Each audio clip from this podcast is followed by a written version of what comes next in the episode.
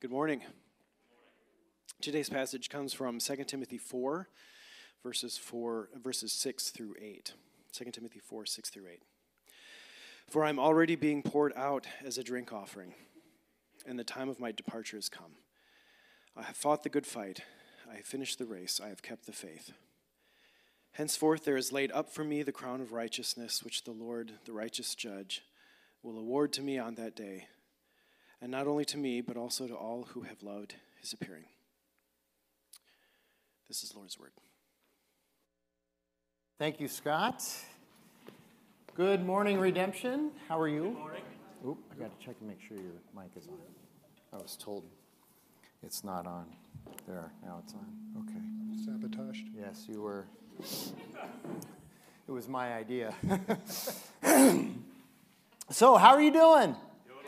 Yeah, okay, I had nothing else to say. That's why I said that. Anyway, glad that you're here. If you're new, we're glad you're here. Uh, my name is Frank. I'm one of the pastors here. This is Steve Wheeler. He's one of our elders on the elder board. I promised you uh, today that Joe Ponce, one of the other elders, would be doing this uh, with me, but over, uh, the, over Christmas, uh, Joe got um, COVID. And although he's been symptom free since last Sunday, so now seven days, um, he was not able to get tested again until Thursday, and he still doesn't have the results back of the test. He's probably over it, but we didn't want to take any chances. And so this morning I said, Look, I've got Steve warming up in the bullpen. And he said, Well, why don't we just do that? So it's like having Mariano Rivera with the exception of that one little flaw in his in his um, career in 2001 when they faced the Diamondbacks. But uh, Frank so. exaggerates a bit. I was called up from Pawtucket yesterday. That's about right. So anyway, we we have done this now the last four, five or six years, I think. Um, our founding pastor Tom Schrader, for 30 years, did something called Past Year, Present Year where he would say, let's evaluate how last year was, let's look forward to how we can make this year even better uh, through different lens maybe than, than what the world might expect. And, and um, I've been doing that, carrying on Tom's legacy and tradition uh, for the last five or six years uh, here. Um, and, and this year I thought it would be more interesting if we had a conversation about it rather than me just getting up and kind of saying the same things that I say every year uh, with a few additions. But so that's what we're going to do. And so now Steve is going to do it with me instead of Joe, which frightens me because his nickname is actually the Great Interrogator. So I, I don't know how it happened, but in first service, I ended up being interviewed during the first. It's just, it's just one of those weird things that if you've ever had coffee with Steve, you know how this is how it goes. It, it anyway. So I'm going to try to control this as best I can with you my good brother. luck. So yeah, good luck. Yeah. So, so anyway, um, this is also a sermon where if you're a note taker, this is like a note taker's paradise. There's a lot of notes and stuff. You can take pictures of the screen if you want. Uh, lots of scripture that goes along with it. Sometimes we get to it, sometimes we don't. But here's how we start this process. We ask you in your mind, um, if you were to evaluate, uh, if you were to rate on a scale of 1 to 10 how 2021 was for you, uh, what would it be? Would it be a 2, you never want to see a year like that again. Would it be a nine? You had a great year and you'd like to replicate it. Uh, is it a five? Just sort of meh, whatever. And, and uh, what Tom used to do, and I think he's right, is that uh, for many people, there are questions that you originally go to when asked uh, the question, How was your year? There are sub questions that you go to to kind of use as your grid for how your year was. And they look something like this Did you make more money in 2021 than in 2020? Not necessarily did you keep more, but did you make more? I mean, maybe, maybe you made more, but you also expanded your debt, which I don't know how you rate that. But did you make more money? Did you improve your possession? Possession. Did you improve your position? did you improve your possessions? I don't know. But uh, did you enhance your career? Questions like that. Did you get a new degree? Did you get a promotion? Uh, did you get hired finally? You know, maybe that's something that, good that happened. Uh, here's another one. Did you increase your influence over others? Um, over the last 15 years, that one has actually become more and more important to a lot of people. It's about power and status. Uh, there's a book um, that James Davidson Hunter, he's a socialist, a socialist. I have no idea what his position is on economic systems. He's a sociologist. I don't need to ask clarifying questions. He wrote a book and he said, Look, social capital is the most important capital we have now in our world today. It may not, may not be right, but it's even more important than financial resources and all this other. He says, If you don't have social capital, you're in big trouble. Networking, those kinds of things. So that's become very important. And then uh, this last one, which is your favorite did you cause envy or jealousy in other people? Uh, for some people, that's the most important question because that, that, hey, I, I didn't make more money, I lost my job, um, all of my friends walked away from me, but everybody's really jealous of me, so I had a good year. That's kind of how they evaluate it. Talk a little bit more about that. Well, I've also uh, been going through these for at least 15 years with Tom every year. It's yeah. one of his teachings and stuff. And, and that one always struck me because it's a sort of a, the others are sort of sad commentaries on the status of your life, but this one sort of particularly is because in many cases it's that question of uh, did, did I cause envy or jealousy in others is really a way of saying much of my identity, if not all of it, is, is built around what other people think of me. Yeah. They, they think I'm, I, I've accomplished something that they are envious of or jealous of, and therefore that elevates my status in my own mind. So that shows sort of a complete bankruptcy of thought within yourself. Um, and, and so I, I always found that to be a, a, sad but accurate indicator of the status of somebody. But the interesting thing about that is, and I'm glad you brought it up, is um, social scientists talk about this thing called self concept. How do we come up with who we think we are, how we understand ourselves? And they say there are four factors that go into us building a self concept, not self esteem, but self concept. And the number one factor is other people's images of us. In other words, what we think other people think of us. Tony Reinke, in one of his books, he says, It's silly that that is such an important factor because we don't know what other people think of us. Uh, we're only assuming that we know what other people might think of. It's like three degrees removed from reality, and yet uh, a big part of our self concept comes from, from um, uh, from that factor. And the number two factor is actually something that we're going to talk about in just a minute when we talk about whether or not you had a good year of self evaluation is. Uh, the social comparison process. Another way we come up with our self concept is we're constantly comparing ourselves to others. And if you know anything about Scripture, Scripture is saying that's not a helpful thing to do. So, right out of the gate, the two biggest factors for us understanding our self concept that the world tells us that research tells us are, are really unhelpful in, in this evaluation. And yet we know for a fact that these are the things that we go to. And we got to kind of try to break those, that, that, that bondage of doing that. So, so if you were to evaluate your year based on these four questions, you might come up with a number, seven, two, whatever it might be. But now Tom says, hey, I've got, a, I think, a better way for evaluating this past year and he asks five questions. So yeah, so he's distilled it down to five questions, uh, and you can obviously come up with your own or variants on it. But but I think these encompass a fairly broad waterfront. And the, the first one is, did you recognize the importance of self-evaluation? Now, now read that carefully. It doesn't say, did you conduct a self-evaluation, although that's clearly implied. It didn't ask, did you like the results of your self-evaluation? It says, Did you recognize the importance of a self evaluation? And I think that's a subtle difference. And so help us understand what's so important about a self evaluation. Well, Paul, Paul has some words for this in Galatians, and then we'll talk about how that's uh, uh, you know, practically applied. He, he writes in, in Galatians 6 If anyone thinks they're something when they are not, which is all of us to some extent, they deceive themselves they deceive themselves. Each one should test their own actions, not others. So here you have, right away, you have this idea of what other people think of you and uh, what other people, uh, comparing yourself to other people. He's got those two factors right in here.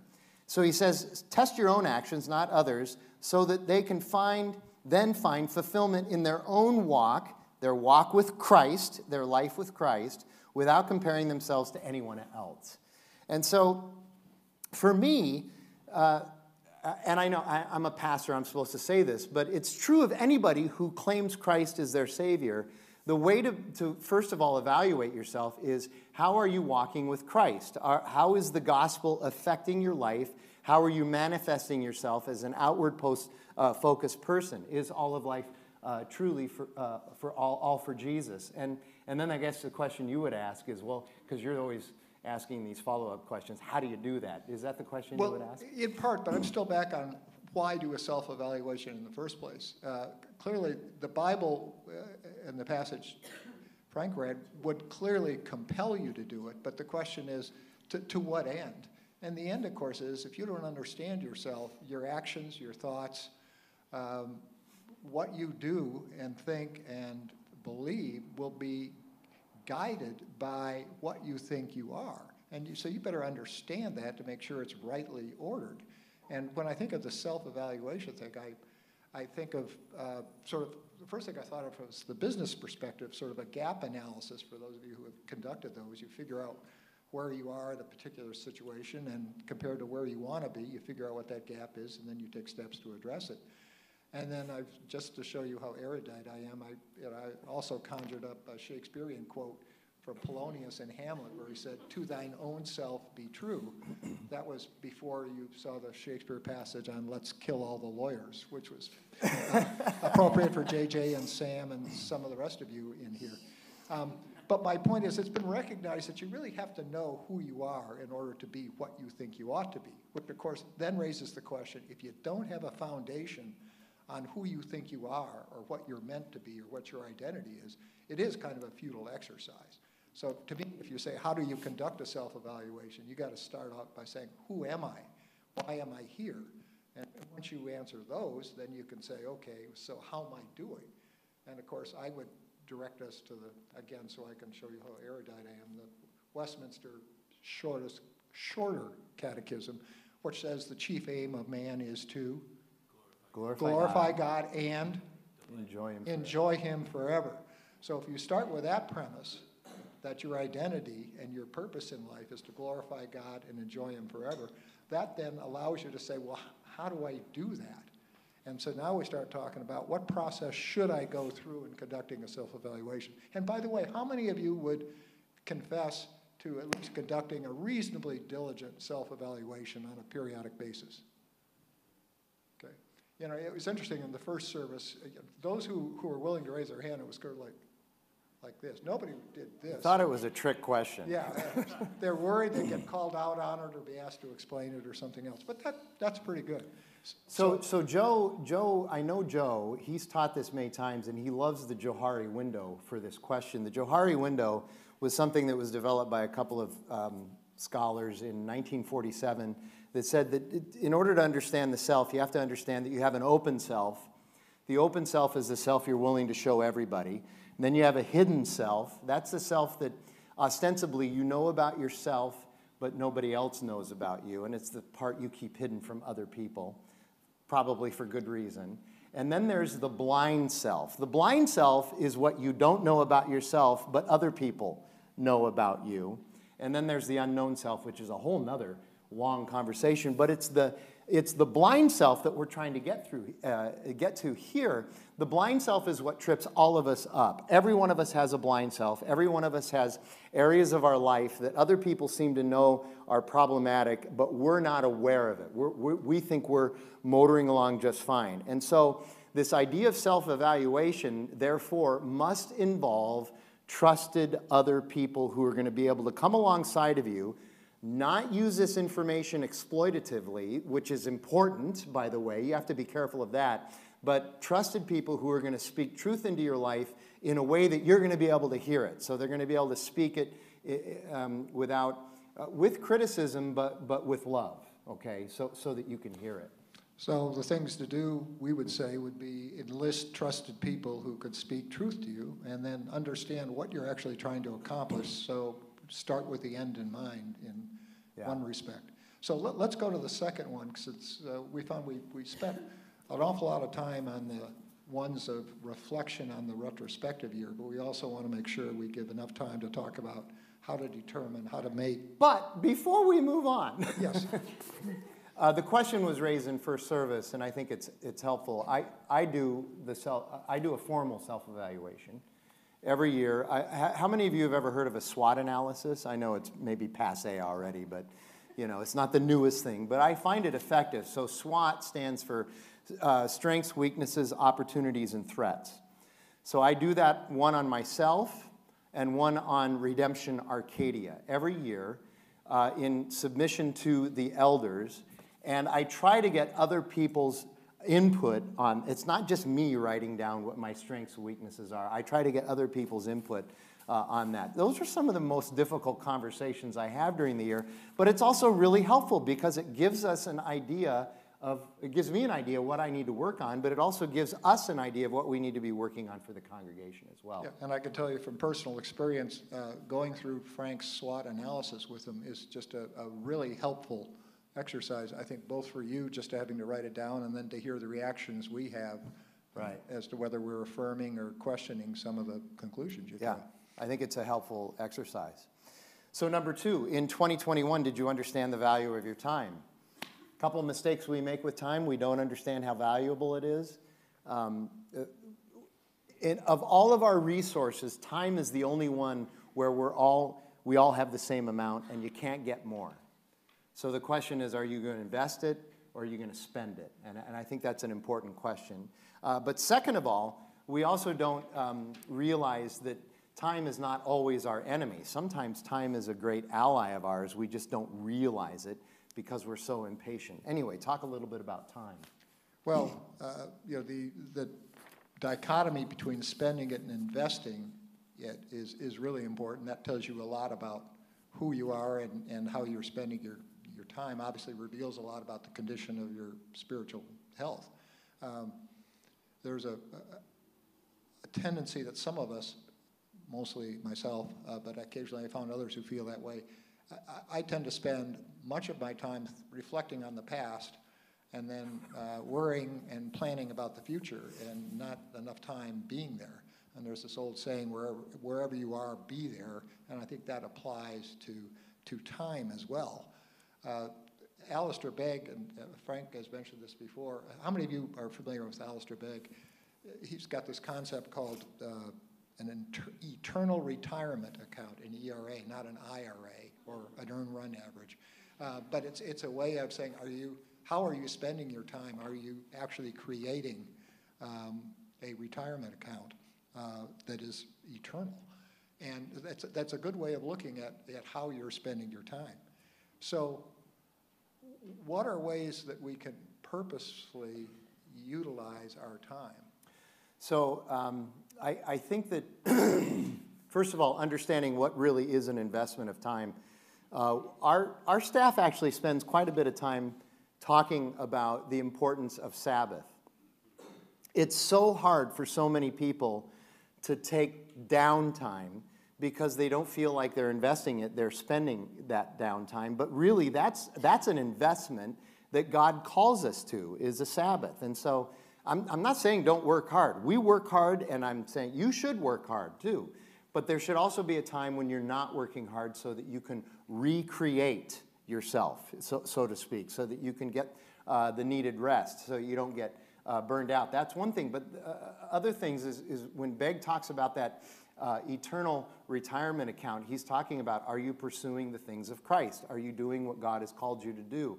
Are you serious about worship, word, and wisdom? And those would be the three things that are most importantly related uh, to God and, and to our faith community as well as pursuing worship, word, and wisdom.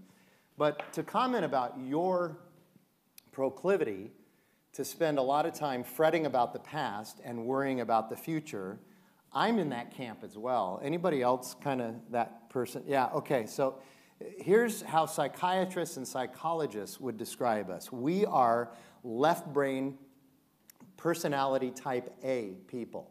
Left brain personality A people. Is that bad? right brain people definitely think so.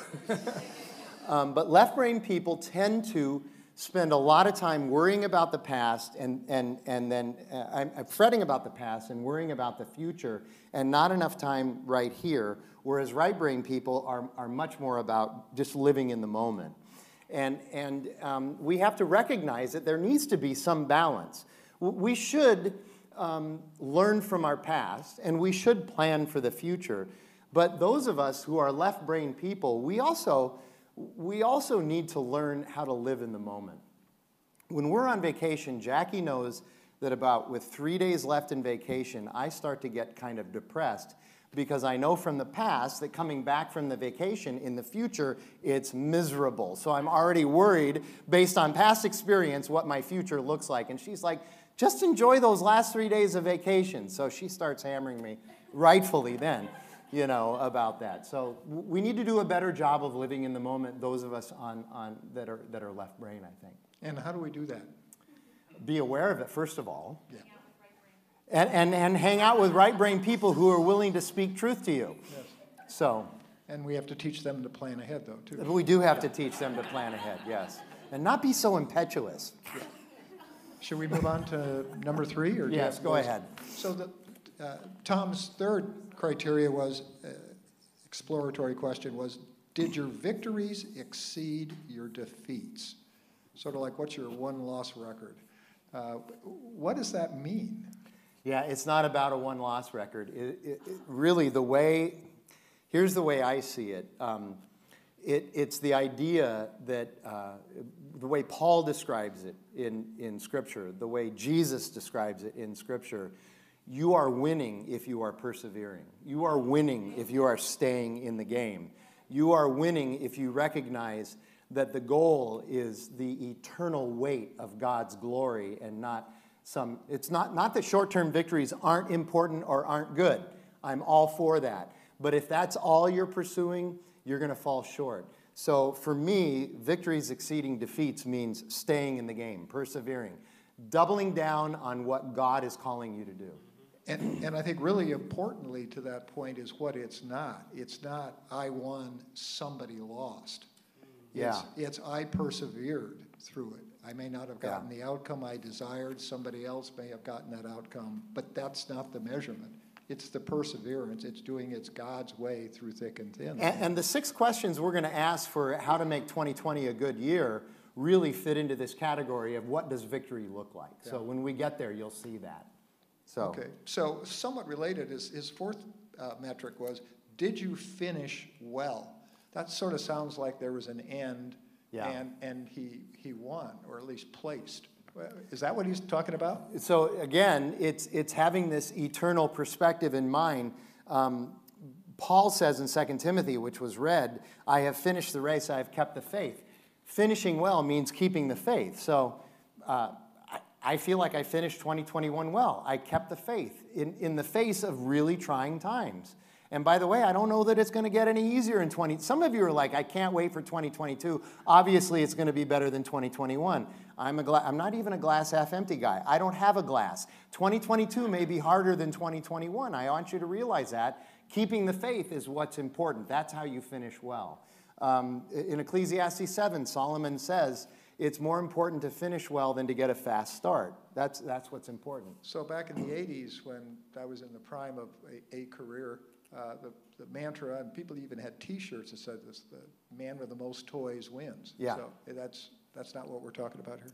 No, um, in fact, uh, it's been said, I don't know if this is legend, myth, or truth, but it's been said that when Aristotle, I'm sorry, when Alexander the Great, who was Aristotle's uh, student, when Alexander the Great died, um, he was the richest man in the world at the time, and he, was, and he said, um, Put me in my coffin with my arms outstretched to let everybody know that everything that I acquired I was not able to take with me.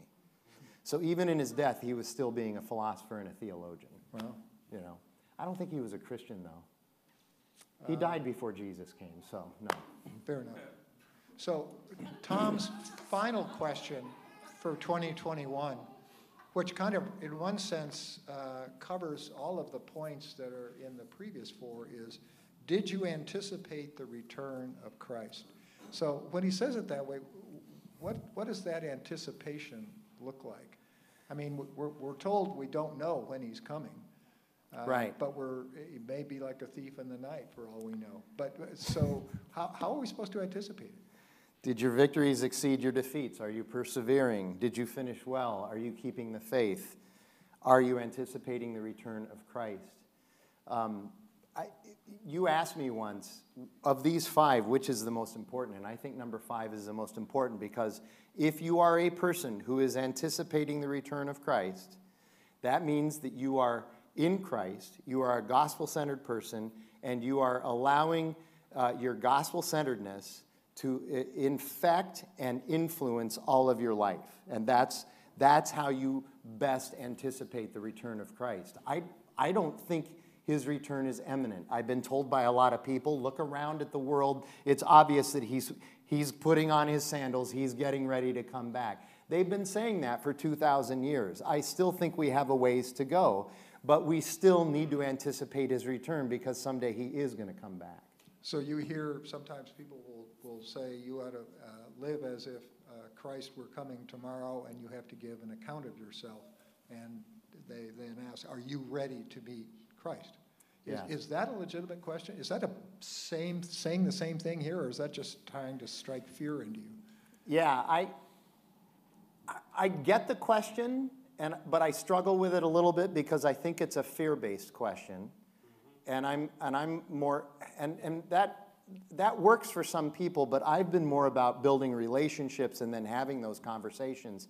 And frankly, my, if I may be frank, my opinion, my opinion is that if you, if you are in Christ, you're anticipating the return, you're ready for him. And, and even, if, even if you're having a bad day, if you're in Christ, you're ready for him. And if he comes, that's going to be good news. So what do, what do you say to people who, when said, if you knew Christ was coming a week from now, what would you do differently? And they start reading off all these things. What, what do you say to that? Say, I- yeah, I Why hate haven't that. you done them yet? I hate that question because I just start eating ice cream. Yeah. Why bother eating healthy if he's coming in a week? That's, that's seriously my response. I'd be like, I'm going to live, you know, pretty slothfully the next week. So Can, can we take, can we So take my this part out of the opinion, my, uh, that's an honest answer. My opinion is it's good we don't know when he's coming. You know, I prefer the bumper sticker that says um, Jesus may be coming. Look busy. That's what I prefer. Okay. Where did you go to seminary? It's a place called Fuller. Fuller. It's in California. That should explain everything. So have you actually graded yourself on 2021? I, I have, yeah. I haven't settled, but I'm in a range. I'm, I'm in the seven to nine area. And the reason I, I believe I'm there is And because I. Before you explain that, Okay. how does that relate to prior years? Is that the same, or? It, the irony is that 2021 has been one of the hardest years I've been involved in, and I feel like my rating has been higher because I've been more focused, um, and because I've, I've taken this grid even more seriously this year than any other year, and because I'm having important conversations with people who are close to me, who are uh, pushing me to delve deep. So are you also uh, sort of bathing yourself in James when he says to count all trials as joy? Is that why you got a higher mark? Yeah, because the testing of your faith, that's the key to that. Yes. It's testing the faith. Um, I had this, I, I mentioned this first service, I had the, this backstories conversation with another pastor, Luke Parker. I've known his family for more than 30 years. He's a pastor in Central Phoenix. And, and towards the end of that conversation, we both started talking about how, um, this is in April, I think we had this conversation. Um, wherever you were in life when the pandemic started, it seems like the pandemic just threw gasoline on it. If, if your faith in Christ was growing, the pandemic threw gasoline on that and you got closer to Christ. If, your if your marriage wasn't very good, the pandemic threw gasoline on that and probably challenged it even more in an accelerated pace. Uh, and both of us came away from that conversation realizing that after 13 months of the pandemic, we were more determined to make sure that church was important because faith was that much more important in the midst of all these trials that the pandemic has brought us. And it wasn't just the pandemic, it was everything that came along with it. You know.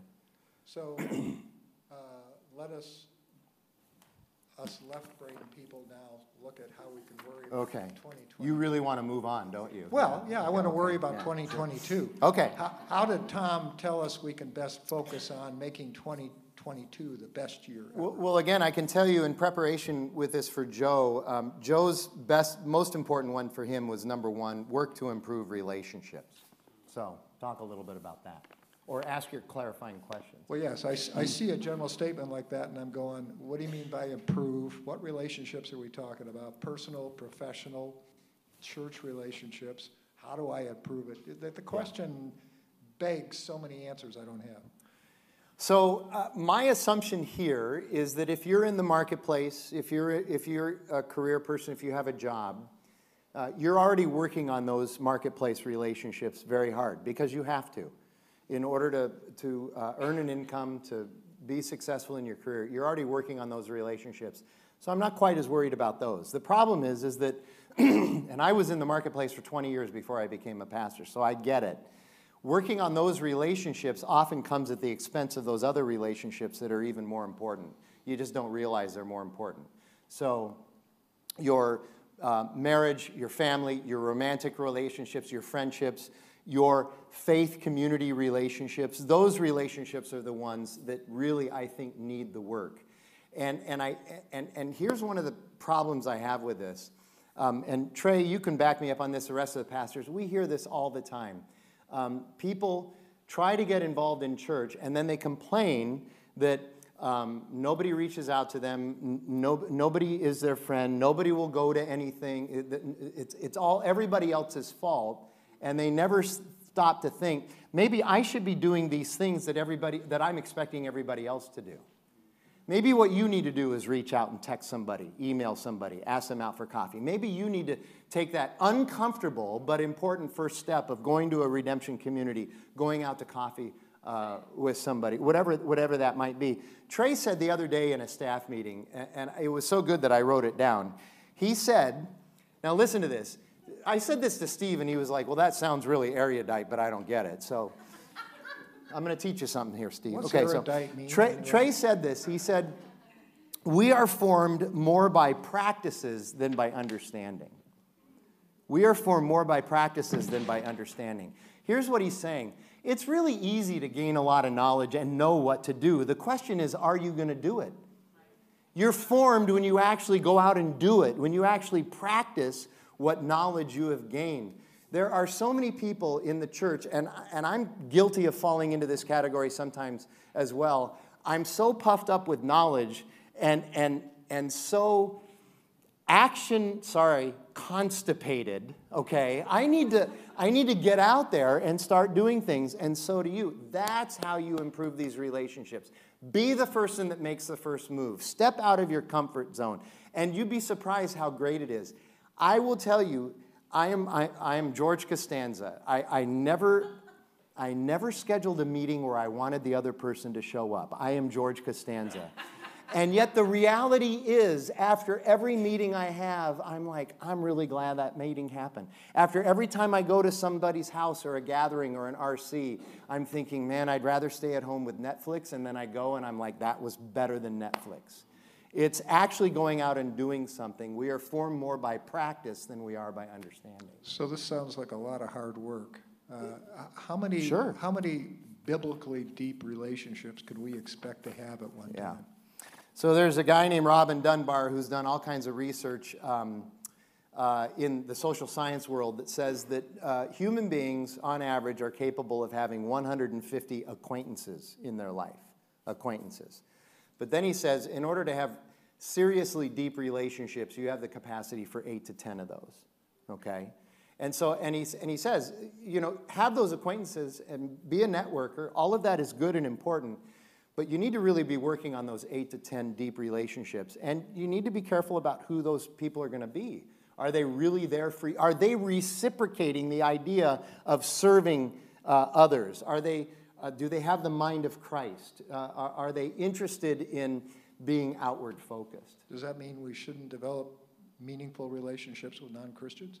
No, that does not mean that. In fact, some of the deepest relationships I have are with people who don't share my faith, but I'm hanging in there because God has called me to. There, there are some where it's like, I feel like the Spirit is saying, look, this isn't going to work out. But there are others where I'm hanging in there. I feel like the Spirit is saying, this is going to be a slog and it's going to take some time. And so I hang in there with that.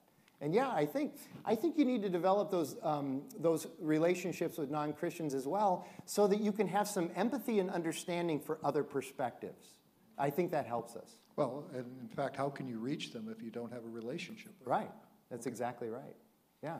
Okay, so, so Tom's second point, and I think it kind of molds into a couple of uh, subsequent points, is desire and increase in freedom. And you like tying that into, is it his third one as well? Third one, con- consider your passion and zeal. Is it for Jesus and the gospel? Okay, so what does that mean to you? So, Paul writes in 1 Corinthians God paid a high price for you. So, don't be enslaved to the world or by the world. Brothers and sisters, stay where you were called to be. God is there. Hold the high ground with Him at your side. What Paul is saying there is be careful.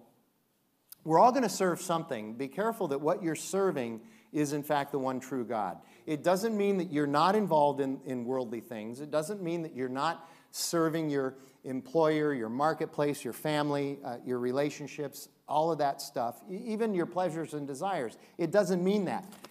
Are you elevating those other things that you're serving into a godlike status? That's the key. And so, your passion and, and, zeal at the end of the day, at the end of the week, at the end of the year should always be ultimately for Christ. How are those things leading to that passion for Christ? Paul says it in, in uh, Romans chapter 9, where he says, uh, he, he t- takes an oath in his letter to the uh, church at Rome, and he says, he says, I'm not lying when I say I would give up my salvation if all of Israel could be saved. His burden is that most of Israel, God's people, have walked away from the true Messiah. And he's saying, I would give up my salvation if the rest of my brothers and sisters could be saved. That's genuine passion and zeal for something that goes beyond just your own personal desires and pleasures. So, given the, you've had a life in the marketplace before you, you committed it to uh, ministry. Uh, so, when Tom talks about an increase in freedom obviously means being freed from the bondage of other things so that you could have more freedom. What would be an example of some things that you, uh, not that were sinful, but things yeah. that you had to give up in order to have more freedom to serve? In fact, I would argue that it's not the sinful things that are our biggest problem in this freedom area. It's, it's, it's more the things that distract us. Um, and this is just one aspect, but I'll use it as an example. Uh, at the end of this, uh, when, I, when I list the books that I would help hopefully recommend that you read. One of them is, is uh, the book Deep Work by Cal Newport. Has anybody read that book, Deep Work by Cal Newport? Really, really important um, book. Um, and and his, his thesis is that the greatest tool and asset that you can have in the marketplace going forward in this world today is the ability to focus and do deep work. But the problem is, is that we're all too distracted by shallow stuff. So he lists email as shallow stuff. He lists social media as shallow stuff. He lists our phones as shallow stuff. How, how many of you know that you have a big, pro- how many of you students know that you have a paper to write and you got your phone there and you're just wishing that that little ding would go off so that you could look at your phone rather than concentrate on your paper? And what he's saying is that those who are going to succeed are the ones that can really focus and do deep work, undistracted work. Does that include getting up Seinfeld, Hart, it, the Blackhawks. To an extent, yes, it does. And by the way, the way the Blackhawks are playing right now, it's easy to give them up. But at any rate, at, at any rate, um, to an extent, yeah, you, it's not that those things are bad, but you need to have some boundaries. You need to, he talks about how, do you have three hours a day where you turn everything off and you focus? Three hours. That's all he's asking about. Um, think of it this way are you filling yourself up on spiritual junk food? We talked about that last Sunday. Are you filling yourself up on spiritual junk food? I like the daily bread thing. I get it, okay? You pull out a verse, you read the verse, and you got like a two sentence paragraph describing the verse. Okay, that's okay, but it's not enough. It's, it's like a bag of Cheetos in a way. What you need to be able to do is sit down and read Paul's letter to, to the Philippians for 20 minutes and get the whole thing and be able to digest it and ruminate on it. Uh, this is not the, a perfect analogy, but it works for me. I, I love Mexican food and I love Italian food. Can I get an amen? Yeah, okay. So here's the problem, though, with Mexican and Italian restaurants, if they're any good. The minute you sit down in those restaurants, they bring you a bowl of chips and salsa or a, a, a hot loaf of bread and butter, okay? What's the problem with that? You're looking forward to the entree, which is really going to feed you, but instead you fill up on chips and salsa or bread and butter. And, and then you pay $50 for the entree and you didn't even eat it because you had the chips and salsa. You were filled up on junk food, okay? We do the same thing with our spiritual lives. We're looking on Twitter, we're looking at bumper stickers, we're getting a little Oprahism, and we think that we're good to go, and we're not. We, we, we, need, to, we need to develop this discipline to be able to sit down with God's Word and be able to read through it large chunks at a time with understanding. And if you struggle to do that, you, you've got to, you got to invite a friend in to help you doing that. You, you got to find somebody who's good at it. I wasn't good at it at first. I invited a friend, Ed Dawkins, to sit every week and read with me with understanding, and that really helped me. Now I do it. I wake up in the morning now and I can't wait to get to God's word because I know it's going to fill me. But it fills me when I when I when I really have time set aside away from the phone, away from the dogs, away from all the distractions. We have three dogs. Away from all of the distractions, and I'm able to just be with God, contemplating His word and His wisdom. I'm so, sorry, I went on a rant there. No, that's, that's great. Uh, when Frank says, or when Tom says, consider your passion and zeal, just those terms, passion and zeal, kind of scare me. I don't know whether you guys have passion meters and wonder, wondering how, how high you rate on the passion meter with respect to your commitment and your life to the Lord, but it kind of scares me. So, uh, one of the things we talked about in the first service was how can you ratchet that up a bit in passion and zeal? Uh, Frank's talked about a couple of ways. One of the ways that's worked for me is uh, have an exemplar in your life or two people you know, a spouse, a, a member of the family, friends, people here at church that show that passion and zeal. And I'm sure you all know folks that are passionate for the Lord. And it shows itself in so many ways. And if you can see, if they can do it, you know, maybe you need to understand what their secret sauce is. You know, who, who are they for you? I sleep with a lady named Ann who will go unknown or unmentioned by name. Um, yeah, it's my wife. In the first service, I said that I people so. are going, "Well, what's their relationship?" Well, it's, it's my wife. uh, she, she, is extremely passionate and zealous for the Lord. Her enthusiasm, uh, her excitement about what she reads and what she gets to do is just, it's contagious. Uh, and when you know you believe the same things, but you see people acting them out with more enthusiasm and excitement, it, it can't help but stir you in the same way. So I found that to be really helpful. So if you kind of think you have low T, uh, for the for the man that's low testosterone. If you have low P here, you know, hitch yourself to somebody who, who seems to have it. Uh, and I think that will be, I'm getting a little personal here. Yeah, you are.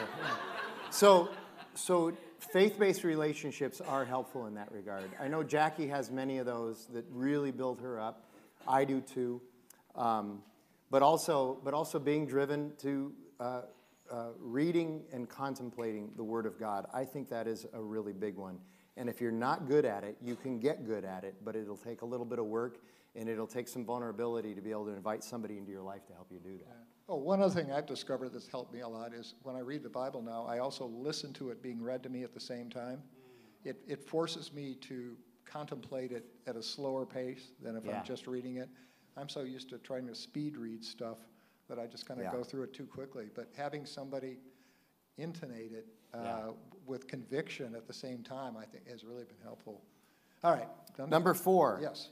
Expand your perspective, and you believe that four, and I agree with you, leads into five, uh, which is a commitment to a strengthening of spirit. So expand your perspective.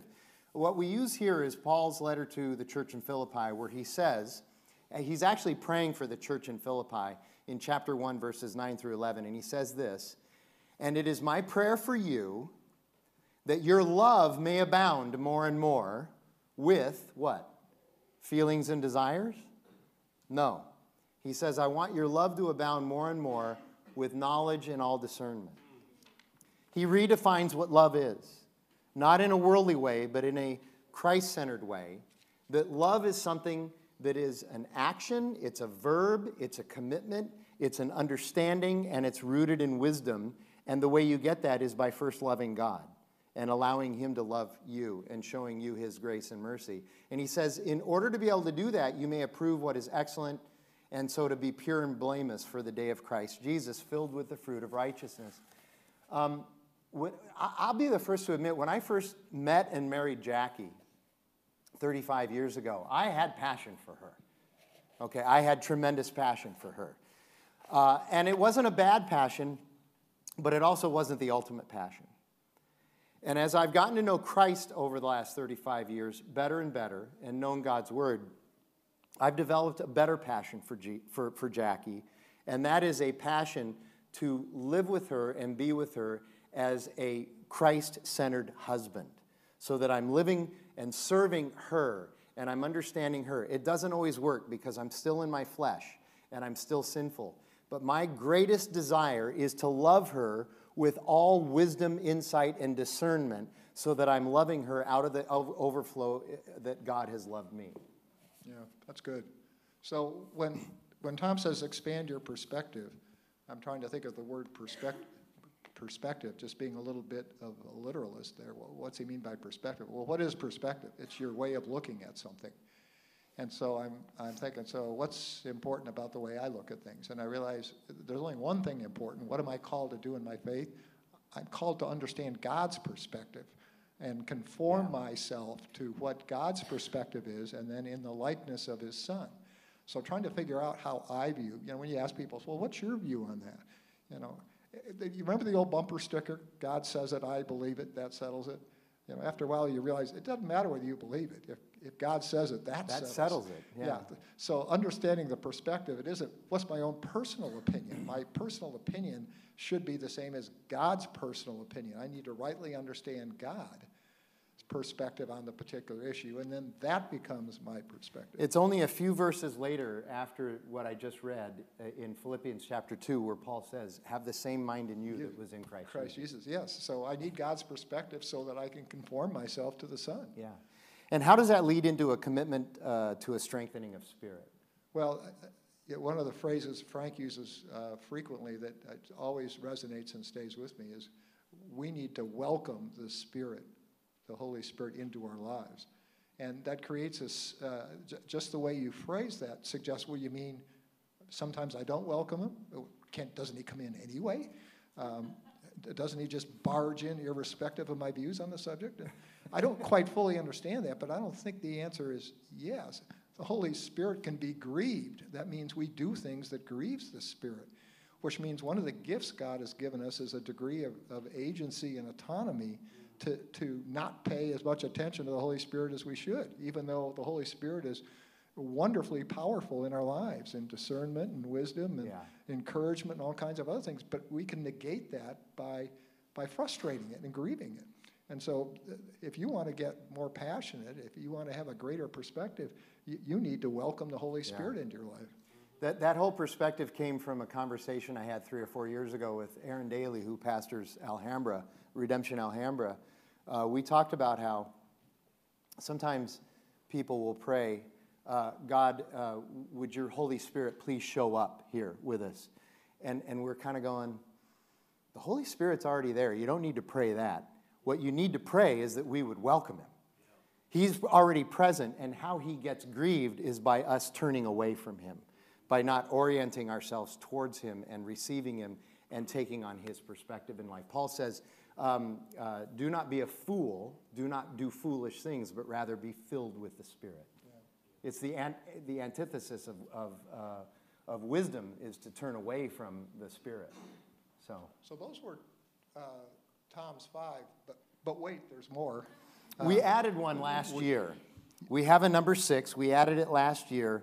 Um, don't fall into the cultural temptation of painting yourself as a victim. Uh, the, the, this has become such a problem that um, the authors Campbell and Manning, and I've mentioned this book before, and I'm going to keep pounding on it. You need to read this book. They wrote a book called uh, The Rise of Victimhood Culture. There are a couple of sociologists, PhDs in sociology, and they said the rise in victimhood culture is a problem. You need to recognize it and don't fall for it. I highly recommend um, the book. I read it in print. I'm assuming it's available in audio as well for those of you that prefer listening to it. But don't, don't fall into that. Uh, if, especially if you're a Christ follower, you, you cannot, you're not even allowed to fall into that uh, victimhood culture. Yeah, and surprisingly, so many people uh, seem to revel in yes. having an identity as a victim. Yes. Uh, because it excuses a whole lot of things that are going on in their life. Yeah, yeah, Jesus. But my, my, my identity is really in the fact that I'm, I'm a victim. And, and here's the truth. When, the Holy, when you do welcome the Holy Spirit to illuminate truth to you, you begin to understand that the Holy Spirit is telling you, you're a sinner and you've fallen short of God. You are a victim of Adam and Eve's sin. You are a victim. But the Holy Spirit never illuminates something, reveals something to you without also calling you to something. And so when he, when he illuminates and reveals to you that you are a victim of sin, he also calls you to now be somebody who is going to be transformed and go out and be uh, uh an evangelist, go out and be an ambassador for Christ. And so that's how we walk away from that victimhood culture and we become servants of others. So we've gone through 2021 and how to have 2022 be the best year of your life. We can't let you go without having you talk to us about your favorite books. All right. Um, I've actually had people walk up and go, We're going to get the book list today, right? Yes. So, my top five books from 2021, and it was hard. I really had to cut it down to nine books. My top five is actually nine, and here they are. You've heard some of these already. Cynical Theories. You got to read or listen to this. You got to read it. Uh, irreversible damage. If you recall, on the second Sunday of 2021, I had just finished irreversible damage, and I said, I'm not waiting until the first Sunday of 2022 to tell you to read this book. This is really important. And the author, Abigail Shrier, has been all over everything uh, the last year as well. Not a Christian, politically left of center, and yet she's got this, um, uh, this gender thing pretty much nailed. Okay? And it's, if you if you have if you're a parent and you have kids or are planning to have kids, you need to read Shrier's book. Um, Carl Trueman wrote the book uh, "The Rise and Triumph of the Modern Self." Every person that I've recommended that book to who read it came back to me and said that was an amazing book. I'm glad I read it. Really important. Uh, this book by Douglas Murray, who's an atheist, "The Madness of Crowds." Amazing. You should read this book too. It's all about the madness of crowds and how we're getting sucked into the madness that's happening. Uh, there's Deep Work. Uh, I highly, I, Deep Work might be my number one book of this last year, really helpful because it's so practical in so many ways. Um, the same guy that recommended to me Deep Work walked up to me one Sunday and handed me Amusing Ourselves to Death by Neil Postman. Has anybody ever read that book? It's an old book. It was written in 1985, published in 1986. It's more applicable today than it was in 1986. This guy, this guy is a he's not a Christian, but he's a prophet. He understands the Bible and has a biblical worldview on a lot of things. Um, but I'm telling you, this book is more applicable today than it, um, than, than, uh, than it was when he wrote it. This friend of mine walked up to me and handed it to me and said, If you haven't read this, which I hadn't, I've heard of it, he said, You need to read it. And I read it, and it was amazing. Um, chapter 8, where he applies his theories to religion, was so good that I made our staff one day on, at staff meeting, I made you sit and listen to me read chapter 8 to you. Remember that? They were stunned. I don't know if it was stunned by the audacity of me, re, me reading an entire chapter to them or by how erudite uh, Neil Postman is. Um, Team of Rivals is, I think, the, um, the consummate. Um, uh, biography of Abraham Lincoln and um, how he turned his political rivals into allies. And that's one of the reasons he became so successful. It's a great book. It's a very long book, uh, about 800 pages. Um, also, I, I, reread The Pastor by P, uh, Eugene Peterson. It's his memoir. If you're in ministry in any way, shape, or form, it's a great book to read. It's, it's a wonderful book. I'm glad I reread it. And then uh, the last one is um, A Gentleman in Moscow. I know you've read that book. Has anybody else read A Gentleman in Moscow? Okay. Yeah, th- this is a book that I never would have read. Again, this buddy of mine uh, recommended it to me. He got three books on my list that he recommended to me this year. Um, I never would have read it if he hadn't recommended it. It's 900, more than 900 pages. Um, it's thick, it's deep. Um, but it's so well written and so beautiful. The narrative is so beautiful that even when you think the story isn't going anywhere, and believe me, the story is going somewhere, but sometimes you don't think it is. You're so mesmerized by this, this uh, Towles' ability to describe things and write that you just keep reading. It's very similar to my experience with East of Eden, which I kind of had the same experience with that book as well. The first 150 pages of East of Eden, I thought, is there a story to this book? But I kept reading because it was so well written that I just, I just wanted to keep reading. Anyway, So how many of those books have to be read to get a discount on tithes, on top. on tithing? If you can demonstrate through quizzes that I will administer and Proctor uh, that you have read all nine of those books, that's, that's what, how, how you have to So you get one percentage point off? Yeah, one, one, one, one percent, yes. Anything more you'd like to add today? I have nothing. Would you close us in prayer? Uh, I will. Heavenly Father, we thank you for this opportunity. Uh, I, I hope you're pleased with us that rather than expositionally preaching today, we've, we've talked about how we can best understand and live out your world, uh, live out our lives in your world to your satisfaction under your plan in faithful obedience to you. Uh, thank you for this church. Uh, they mean so much to, to all of us. Uh, we, we hope that you will continue to infuse it uh, with your Holy Spirit. We welcome the Holy Spirit in all aspects of our life. Help us to always have an attitude of, of sacrifice and humility, thinking others more important than ourselves. Let us start the new year with an eye toward how we can make it the best year ever, but the best year by your standards, not by our standards. Thank you for Frank and the staff and the wonderful job they do. And in your son's name we pray. Amen. Amen. Hey, can we thank Steve for jumping in at the last minute and helping out with this? Appreciate it. Good job. So, we're going to have our time now of uh, reflection and response. We're going to take communion together. We're going to sing two songs uh, together as we do this. And I just want to remind us really why we're here. As much as it's important to do this, these evaluations and think about next year, the reason we're here is because of the gospel of Christ. On that last night that Jesus was alive here on earth, he's with his friends. They're having the Passover meal, and he changes the Passover meal. And he says, I am now the Lamb. I am the Lamb of God, the final sacrifice. I'm getting ready to go to the cross. And to symbolically memorialize that, he took the bread for his disciples and he broke the bread and he said, This is my body, which is for you. His body was going to the cross, it was going to be broken on the cross so that we could be put all back together again by his sacrifice before God. And, and once they had eaten the bread, he then took the cup with the wine and he said, This is the, the blood of the new covenant. It's my blood, which is going to be poured out for the forgiveness of your sins. And he's also referencing the cross, which he's about to go to, where his blood is going to be shed. The last time that sacrificial blood had to be shed for the sins of God's people, he says, It is finished on the cross.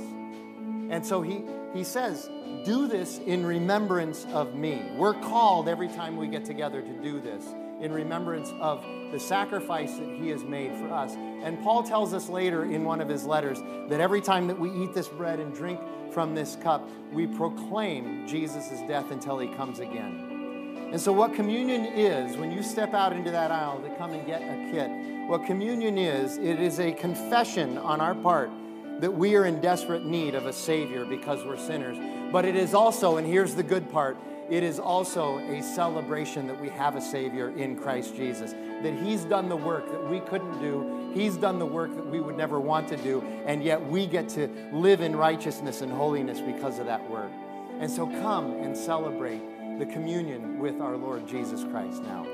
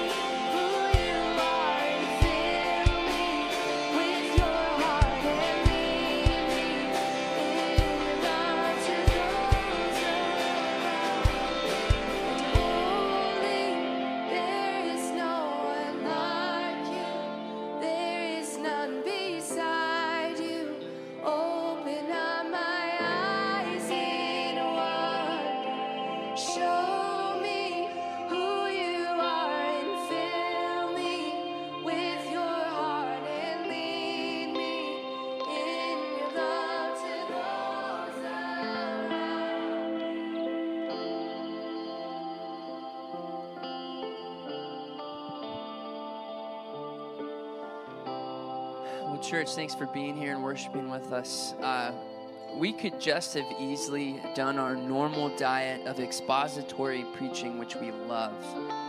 But we could also do this very practical conversation of saying, Seek first the kingdom of God. And so that's what we got to do, and it was in a colorful and an exciting way, just like expository preaching is. And we're just really excited that we could have one off uh, Sunday like this, that we could be formed in the image of Christ, form our life into the image of Christ by a conversation between two guys that God's working in, which is just really what it was. So, uh, today is Orientation Sunday. If you've been coming for a little bit, or if you're new, I'd love to talk to you and meet you. I'll be in the back at the Connect desk. Less than 10 minutes. We just walk around the church campus, and then I cut you loose, good to go. Or you can hang and we can talk a little bit longer. That works too. Uh, so I'm going to break. Uh, uh, once we, we break, I'm going to go in the back and you can come and meet me, and I'd love to meet you. Let me pray this over us as we go into our week. May the Lord bless you and keep you. May the Lord make his face shine upon you and be gracious to you. May the Lord lift up his countenance upon you and give you his peace now and forevermore. Church, love you. Go and live all of life, all for Jesus. We'll see you next week.